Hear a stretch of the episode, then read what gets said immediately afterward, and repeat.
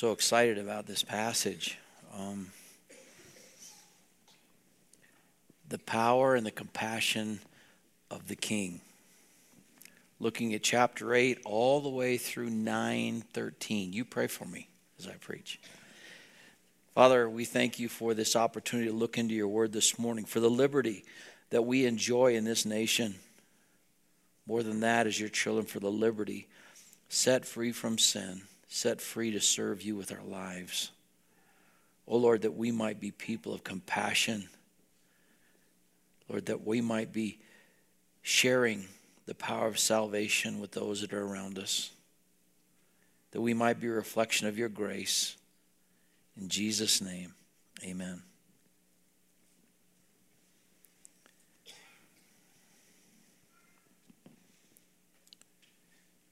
In establishing Jesus' right to the throne, Matthew has given us his legal qualification from his genealogy, his prophetic qualification through the fulfillment of prophecy of his birth and infancy, his divine qualification by the Father's own testimony at his baptism, his spiritual qualification by his perfect resistance to Satan's temptation, and his theological qualification through the teaching of the Sermon on the Mount.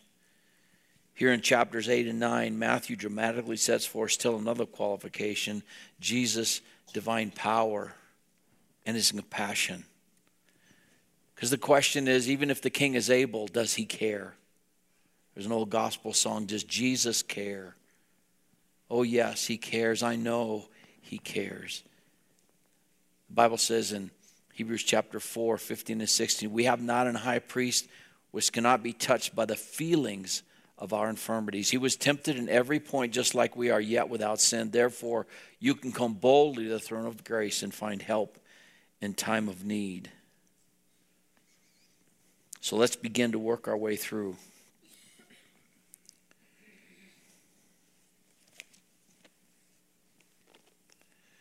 When Jesus came down from the mountain, large crowds followed him. And a leper came to him and bowed down before him and said, Lord, if you are willing, you can make me clean.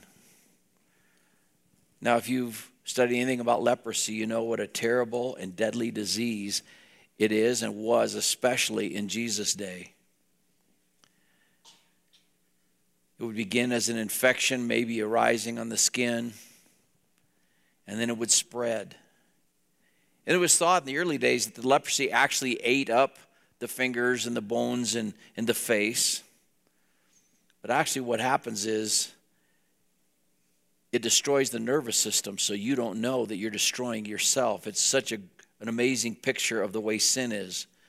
The longer sin infects us, the less we feel it, but the more destruction it is to our bodies and to our spirits and our souls. And so God had set up a very strict system now in our day, and they were saying, oh, it's so cruel. Somebody got leprosy, they had to be separated because it could be transmitted through the air by a cough or a sneeze.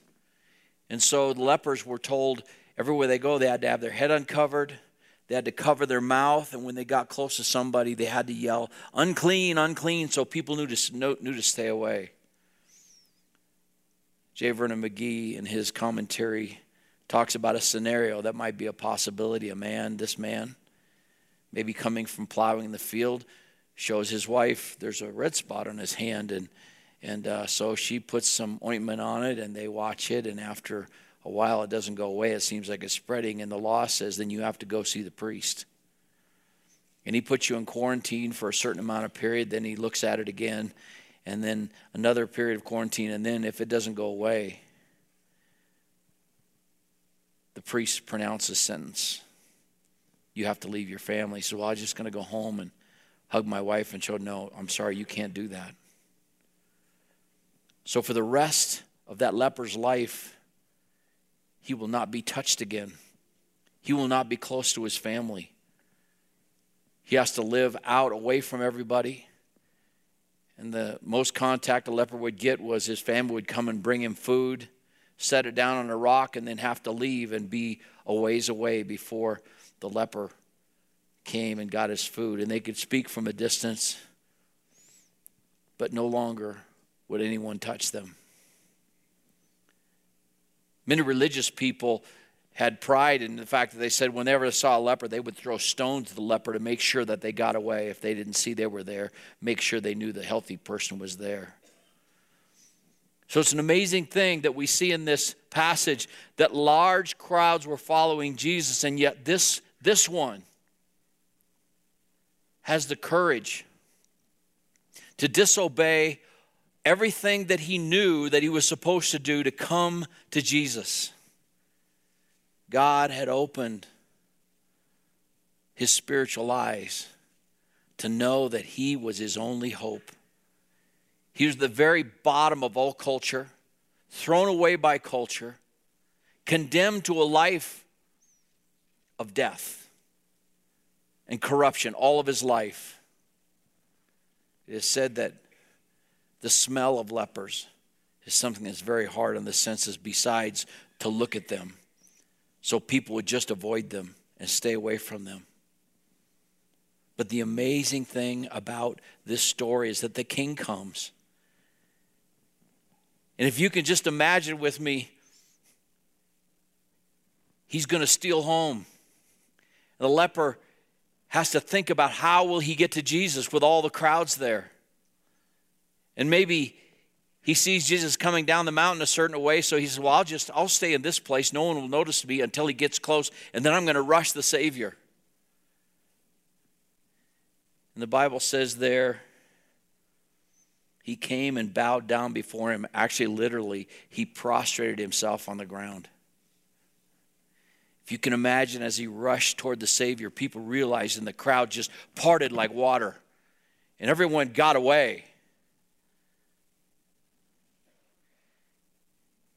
God had put it in this man's heart that the king was able to save and to heal.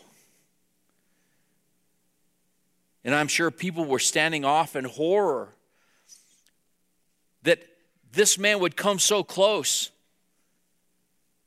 to this great teacher.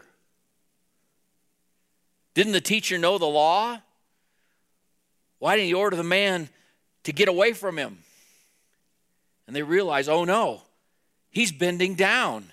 No, he's going to touch him. And Jesus says simply, I'm willing. Be thou cleansed.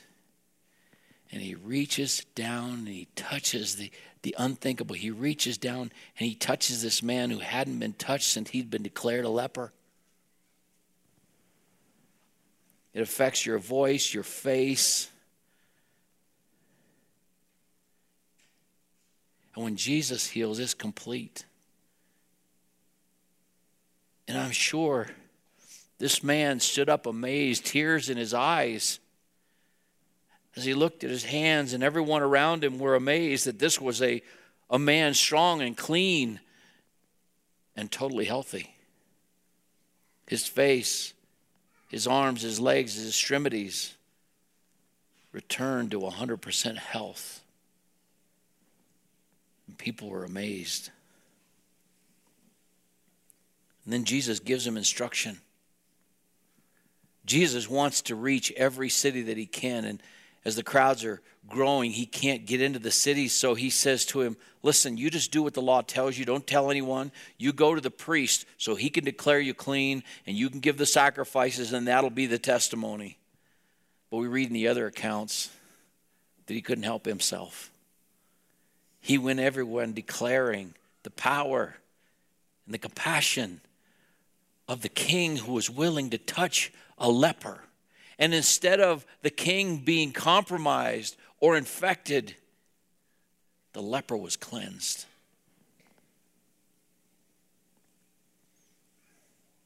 Verse 5 seems that this is on the first day, and wherever the mountain is, however far that is, Jesus is walking, and the crowd is kind of pressing him, and they finally get back to his hometown, Capernaum. And as he's there, if you read the other accounts, there's a Roman centurion. And the Roman centurion was a believer. He was a proselyte to the Jewish religion, but he was a serious believer. Seems that he'd built the synagogue there in Capernaum. And God has put in his hand, in his mind, in his heart that this is the Messiah. And he probably has a little bit of the old mixed in with the new. And so he realizes he doesn't want to compromise the Messiah, but he understands that the king is a man of authority because he understands authority. And so he sends some of the elders of the synagogue to say, Listen, my servant, it seems like the servant must have fallen. If you have a King James says palsy, actually, it's just he is uh, um, without the ability to move, he's paralyzed. And he says, Lord, my servant is lying paralyzed in home. He's in great pain. So maybe in the course of his duties, an accident happened, maybe a horse, and now he's paralyzed. He's in fear of dying. But even though he loves his servant, which is uncharacteristic of Romans, he feels unworthy to speak to the Savior directly, but he is in possession of powerful faith. And so he talks to these officials of the synagogue, and they come to Jesus and they say, This man is worthy. We know that none of us are worthy. But from their perspective, he'd been a faithful believer. And so Jesus says, I'll come. And he begins to go that way. And just before he gets to the house, the centurion even feels bad about that. He sends a servant out and says, Lord, I'm not worthy for you to come into my house, but I am a man under authority and I understand. I say to somebody, go do this because I've got the power of Rome and I recognize that in your life. But if you just say the word, my servant will be healed. Now, Jesus heard this, verse 10, and he marveled, and he said to those who were following, Truly, I say to you, I have not found such great faith with anyone in Israel. Now, remember, He's got people pressing around him, and he's got his own 12 there also. I've not found this kind of faith anywhere in Israel. You know, we see times where Jesus is almost discouraged when John 6, when he tells them, unless they eat of his flesh and drink of his blood, they can't be part of him, and everybody goes away. You see his humanness because Jesus looks at his disciples and he says, I'm sure with sadness, are you going to go away too? He does the miracle, he draws the crowd, then he gives them the message of salvation, and the crowd melts away. He's always doing that. Finding out who really is lost. See, that's the key. God has to get somebody lost before you can see them come to salvation, and only God can prepare that soil but He's given us the powerful message of the gospel. And I'm sure when he hears this, Jesus' heart is encouraged because he knows he's not going to reach just Israel, but the gospel is going to go to the ends of the earth. And he's so blessed by this. And he says, I say to you, verse 11, that many will come from the east and the west and recline at the table with Abraham, Isaac, and Jacob in the kingdom of heaven. Now, listen, folks, I want you to understand something. The fact that we as Gentiles has been, have been grafted in, we will not be second class citizens in the kingdom. It says here we're going to sit down with all the patriarchs. We're part of it, we're one. But the sons of the kingdom will be cast out into utter darkness in that place where there will be weeping and gnashing of teeth. And Jesus said to the centurion, Go, and it shall be done as you have been believed. And the servant was healed in that very moment. Don't you love testimonies? That's what, that's what Matthew's doing. I think he's setting us up because at the end of this passage, when we come to verse 13, he's going to talk about his own call.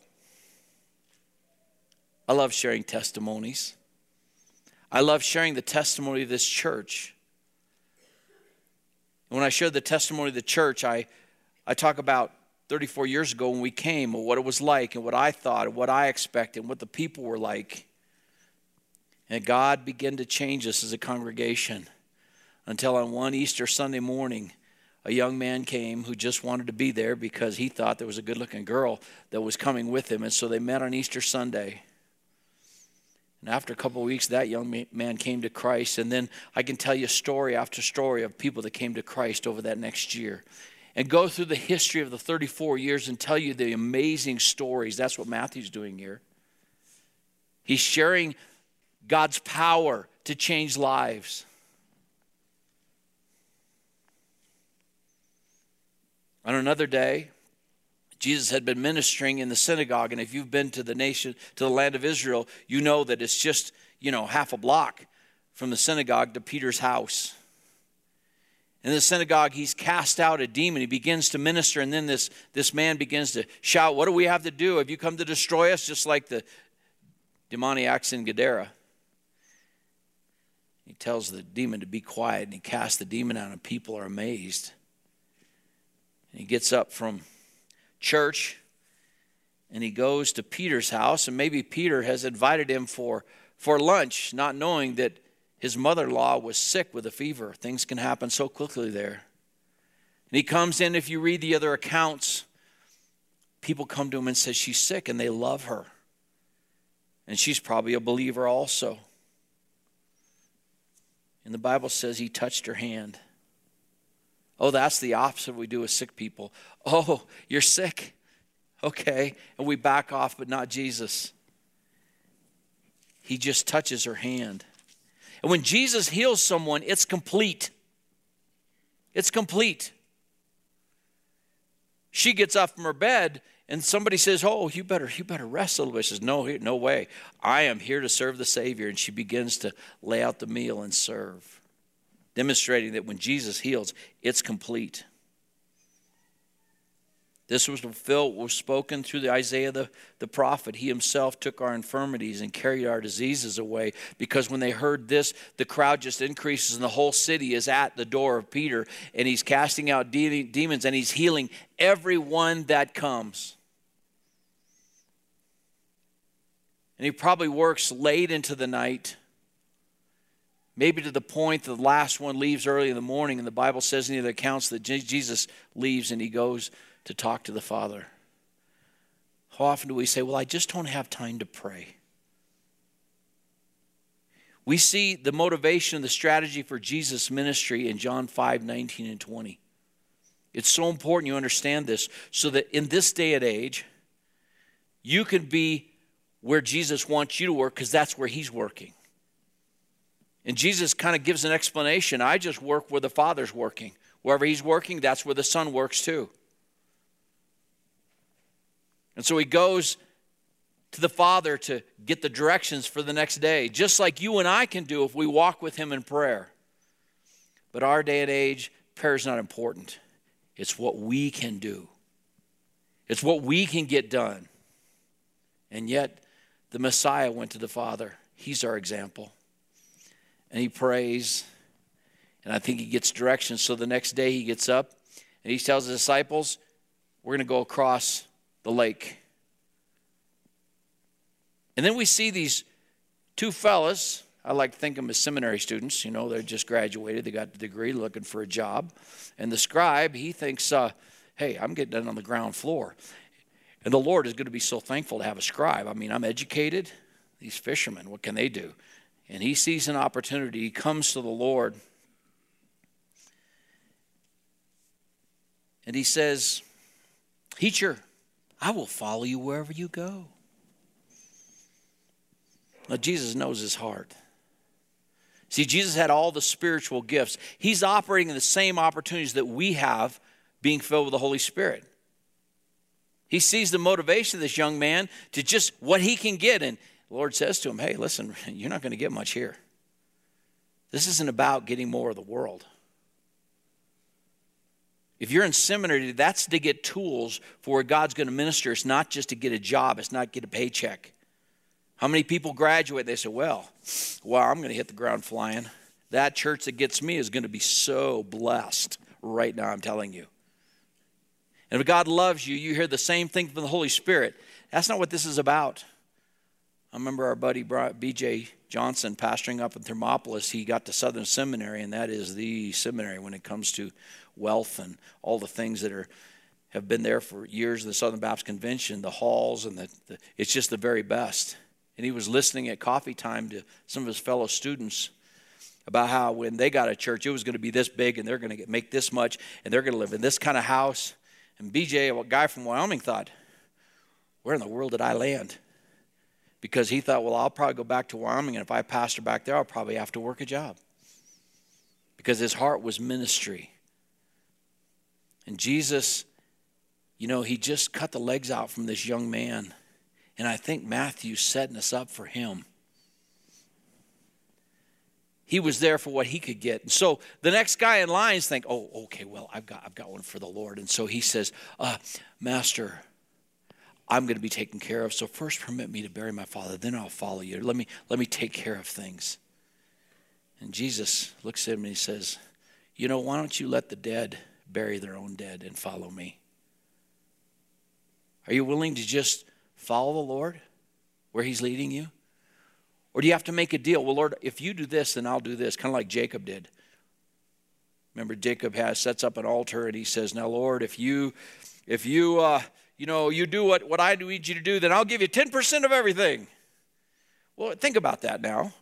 The Lord owns everything. You're going to go to Vegas and say, Lord, I'm going to give you a if you make me win big at Vegas, I'm going to be good to you, Lord. If you make this business go, I'm going to be good to you. God already owns everything. He doesn't need you to give him anything. And why would he do that which destroys you or has potential to destroy you? This young man, I'm sure, he went away with his tail between his legs. And they get into the boat and they start across the lake. And I think part of the reason not only was Jesus on a mission to go to the Gentiles on the other side of the lake, but, but he needed a break. He'd been up till late and then up early in the morning praying, and he was exhausted. You get the idea that maybe Jesus was just like a robot? He was God, so he just walked around and did things and it didn't affect him? No, no. The Bible calls him a man of sorrow and acquainted with grief, and he was tired and he was exhausted. One time when Benjamin, my son, was a little boy, we he just wanted to go hunting with my hunting buddy Larry Bach and I, and so we got up early and went over to the Red Desert in Rawlins. We were hunting antelope all day, and he had this. Uh, Larry had this little flatbed truck. And poor little Benjamin, he was probably eight or nine years old. By the end of the day, he was just worn out. He said, "I'll just, I'll just sit in back, Dad." And then we we looked behind us, and his little head was just bouncing off. I said, "Well, buddy, sleeping." You know what it's like to be exhausted. That's a great feeling to be so exhausted you could just fall asleep anywhere, and that's what happened to Jesus. And a storm comes up, and those storms can be violent. And these are experienced fishermen of this region, and they realize this is not going to end well. And I'm sure somebody said, listen, no, wait, just let's just keep laboring, let's keep rowing. And then finally they give up and they say, Lord, don't you care that we are about to die? The Lord gets up and it's so amazing because he just says, Oh, you men of little faith. He just witnessed this great faith of this Roman centurion. And he, he said, We're going to the other side. When Jesus says we're going to the other side, that's where we're going to go. We're going to get there. And then he just says a word. And the wind ceases and the waves are just like glass.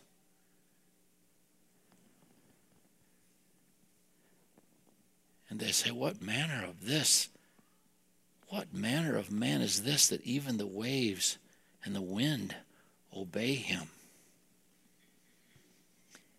And they suppose they begin to row because the wind's not going to help them now because it's gone.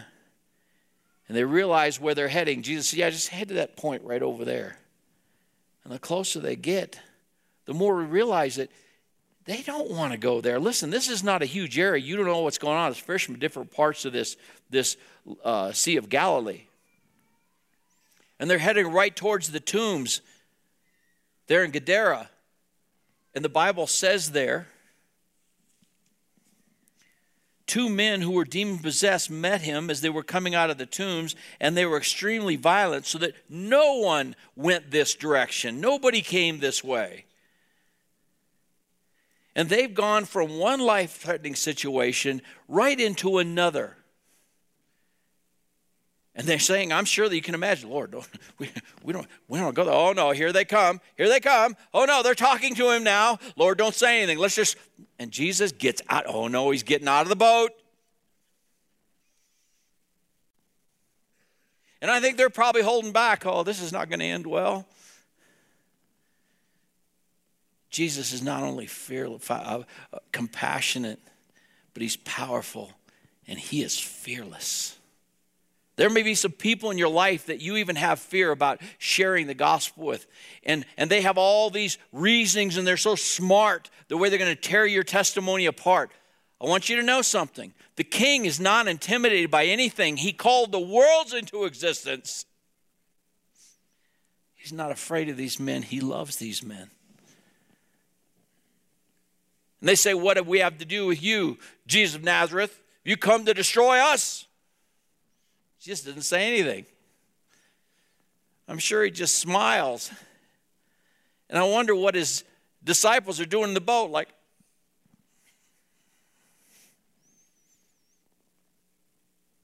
And the demons realize, okay, it's over.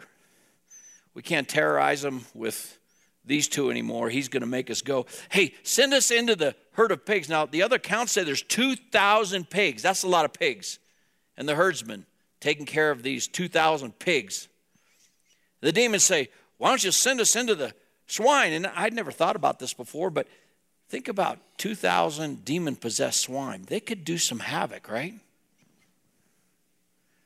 The swine have more brains than a lot of humans. They'd rather be dead than be demon possessed. He says, Yes, go. And they leave the men and they enter the swine, and the swine violently get together and they run right into the sea and they're all drowned. Well, that's an economic disaster for the owner of the pigs. So all the herdsmen run away. They're scared to death. What in the world is going on? And by the time the townspeople get back, they see these men clothed, seated at the feet of Jesus, and in their right minds. Now, if you and I saw that, what would we say? Oh, Jesus, please stay. No. Their economic loss. They were fearful. They didn't they knew they couldn't control this, this king, this this simple man that came and sent the demons out, and they were afraid. And they implored him, please leave, don't come back here again. The account in Mark 5 says, as he was getting into the boat, the man who had been demon possessed was imploring that he might go with him. Lord, I just want to follow you. And he was serious. But Jesus did not let him, but he said to him, Go home to your people and report to them what great things the Lord has done for you and how he had mercy on you. Do you do that much? Do you tell the people around you? You're always waiting for an opportunity, but do you actually take the opportunity to tell them what great things the Lord has done for you? and how He's had mercy on you. You don't have to convince them of everything. Just tell them what God has done for you. So he gets back into the boat. They come back across the water to home. Verse 2 of chapter 9 they bring to him a paralytic lying on a bed. And seeing their face, Jesus says to the paralytic, Take courage, son. Your sins are forgiven. But he's doing that. Now, he could have said, Take up your bed and walk, but he, the Pharisees are there, and the, and the scribes are there, and all the religious leaders, and he's going to make a point with them. Because they said, This man blasphemes. Who can forgive sin but God? Well, this is God. And that's why they're going to crucify him one day for what he claimed to be. And Jesus knows their thoughts. And he says in verse 5 which is easier to say, Your sins are forgiven, or to say, Get up and walk? But so that you may know that the Son of Man has authority on earth to forgive sins. Then he says to the paralytic, Get up, pick up your bed, and go home. And he got up and he went home.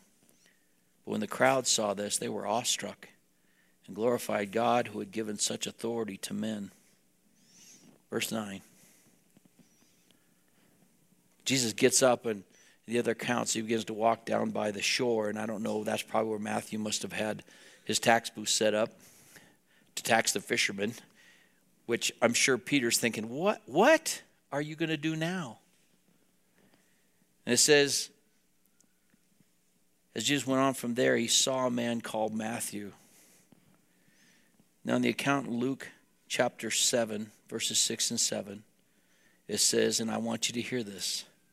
Now, Jesus started on his way with them. Excuse me.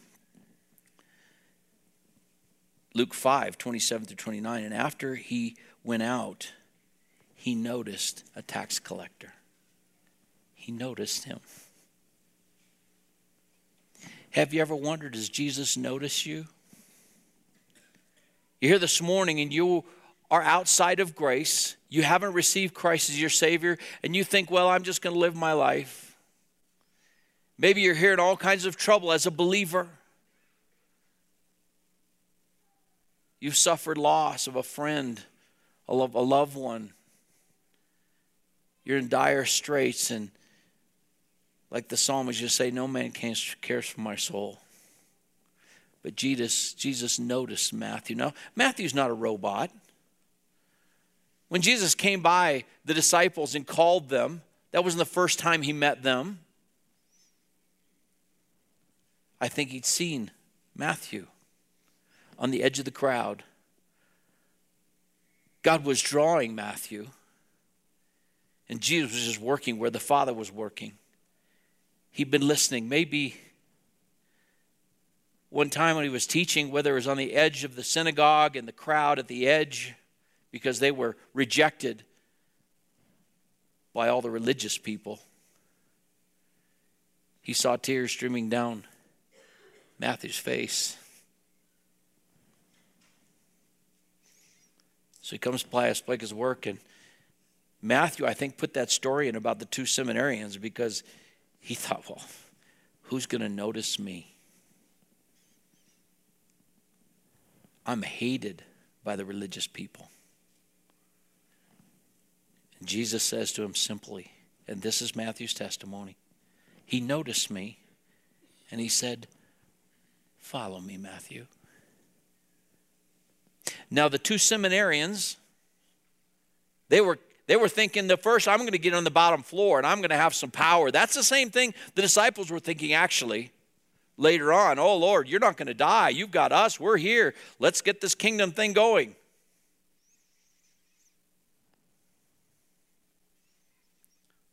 The other one says, Lord, I'll follow you as soon as I get all my affairs arranged so I can afford to follow you. And the Bible says there in Luke 5 that he got up and he left everything. He was overwhelmed with the thought that Jesus would choose him, Jesus noticed me. He didn't give two thoughts, he just followed him. Not only that, but he thought, Lord, you got to come to my house. There's a lot of other people like me you need to meet. And so Matthew took Jesus to his house and he threw a party. Verse 29 of Luke chapter 5. Le- Levi gave a big reception for Jesus in his house. There was a great crowd of tax collectors and other people who were reclining at the table with them. And here in Matthew, he says sinners, tax collectors, and sinners. The word is basically just secular Jews. Do when we think about Israel, sometimes you think about this land of everybody wearing the black coats and the black hats. But almost half of the people that are uh, Israelites in Israel are secular. And so again, the critical on the edge, ask the other disciples. They don't have the boldness to come and ask Jesus because they understand that they might get confronted like the other two did. And so they just say, Well, why? Why is your teacher eating with the tax collectors and the secular Jews, those sinners? Why is he eating with them? He touches lepers, he touches sick people, and he eats with sinners. And Jesus replies, He heard it. It is not those who are healthy who need a physician, but those who are sick. And he gives us instruction for all of us. Go and learn what this means. I desire compassion and not sacrifice. I did not come to call righteous, but sinners.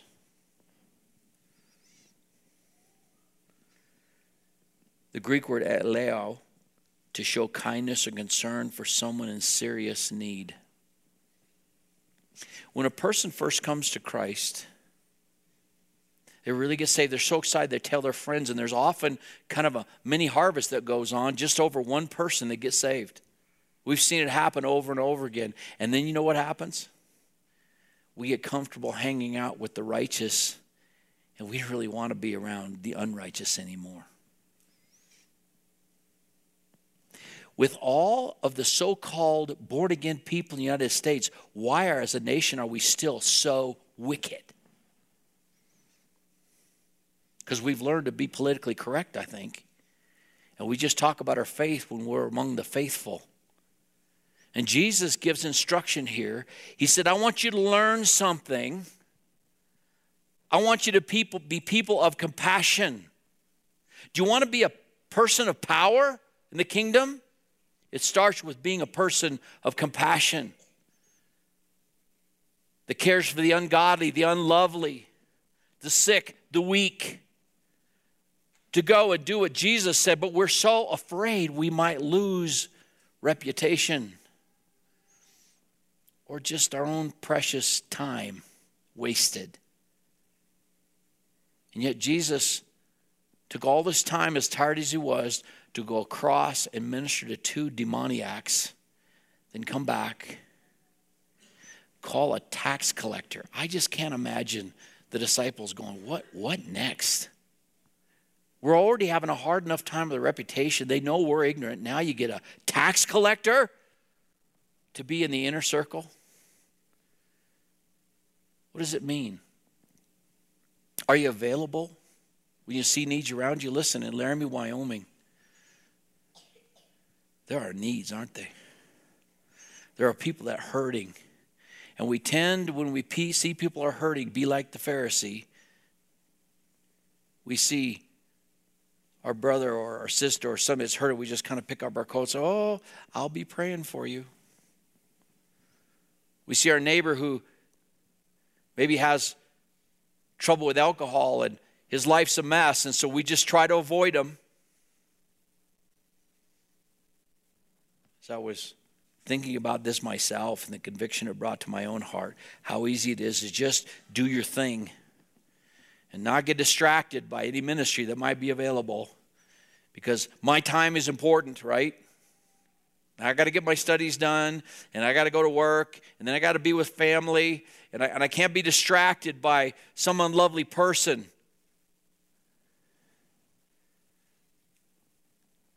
And maybe you feel like I so we all probably feel a little bit like the weird magnet that all the weird people are attracted to you, right? Maybe there's a reason for that.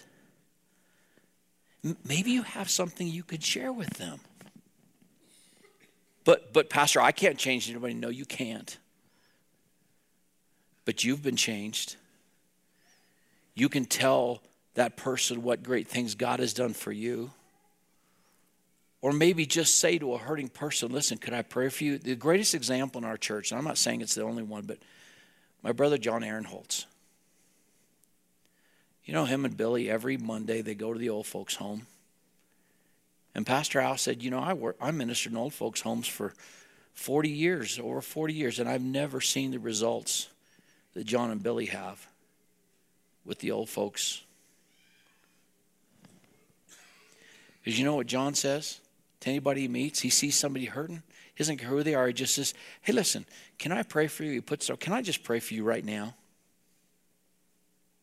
You can't make somebody get saved. You can't talk, but you can pray for them. You can care for them.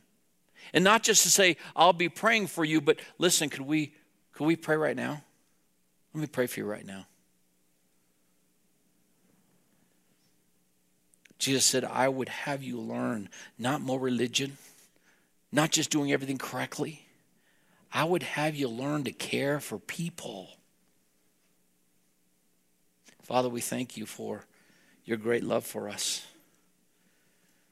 for the compassion you showed, Lord, not just for the leper, but Lord, for us. For us. And Lord, maybe there's someone sitting today that feels so unworthy of salvation. Oh Lord, I pray that you reach out and touch their heart right now. Draw them to yourself that you might give them the hope of salvation that would cry out to Lord, if you're willing, I know you can save me because God, you're the one that can put that in their heart. And Lord, make us a people of compassion. That as the King has taught us that we don't pass judgment, we just bring help. We'll give you all the glory in Jesus' name. Amen.